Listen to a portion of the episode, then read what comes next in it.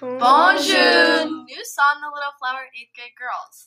Today's episode will be all about France's most famous landmark, the Eiffel Tower.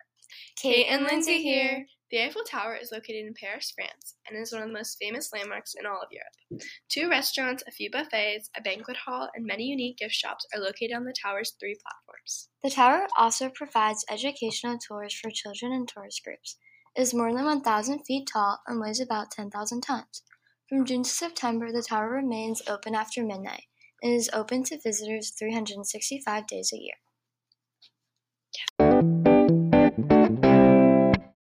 Olivia and Vivian here. Are you ready for some histoire or Eiffel Tower history? The Eiffel Tower was built from 1887 to 1889 by French engineer Gustave Eiffel. Did you know it is made of iron and not steel? The iron that makes up the Eiffel Tower structure came from the Pompeii fort. The purpose of this famous structure was to be one of the main attractions at the Paris World Fair in 1889. This was to celebrate the 100th year anniversary of the French Revolution. Even though many were unsure about the structure's sturdiness and thought it would only last for 20 years, it has been standing for over 130 years. Gustave and his workers finished building the tower in record time and stayed within their budget.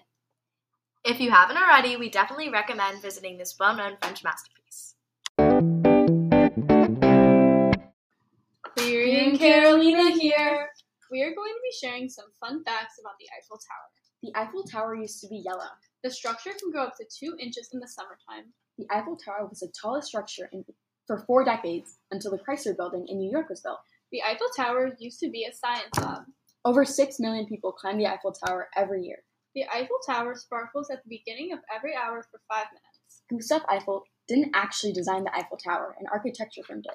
The tower was built in only two years, two months, and five days. We hope you enjoyed learning about the Eiffel Tower. See you next time on Et Voilà.